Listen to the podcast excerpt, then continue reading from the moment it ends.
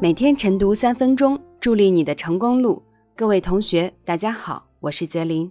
今天的热点来自思涵涵的文章，对校园整容热要有冷思考。随着经济社会的发展，校园求美群体的不断壮大，折射出社会审美观念的转变。整容从不光彩变得无可厚非，不仅年轻人热衷整容。不少七零后父母也在为孩子的求美行为提供精神和物质支持，还有人把整容当做给孩子的开学礼物。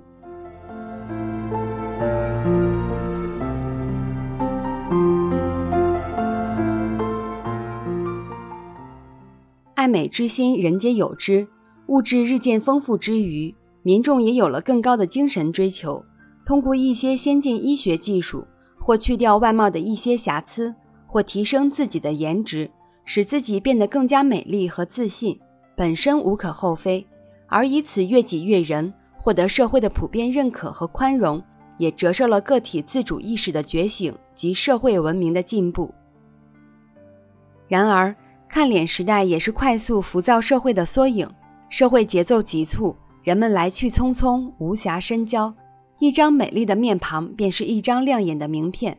或可留下惊艳的关注和关照，而当美丽成为人们受教育、求职、爱情以及婚姻至关重要的砝码时，从长相好看的人才有青春，到整容改变命运、以貌取人的关卡重重，一些人畸形的美丽观催热了整容市场，社会评价标准体系也因发生重大偏移而失衡，学生尚处于世界观、人生观的形成期。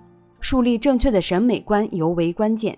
一味追求明星脸，可能失去个性特点与自我认知，陷入疯狂整容的泥潭，给稚嫩的身心造成永久伤害，得不偿失。针对校园求美热，一方面，社会各界要积极开展健康美、自然美的宣传引导，消除就业、教育、恋爱等多环节以貌取人的歧视壁垒，营造公平竞争。积极向上的社会氛围，修正变异走样的美丽观念。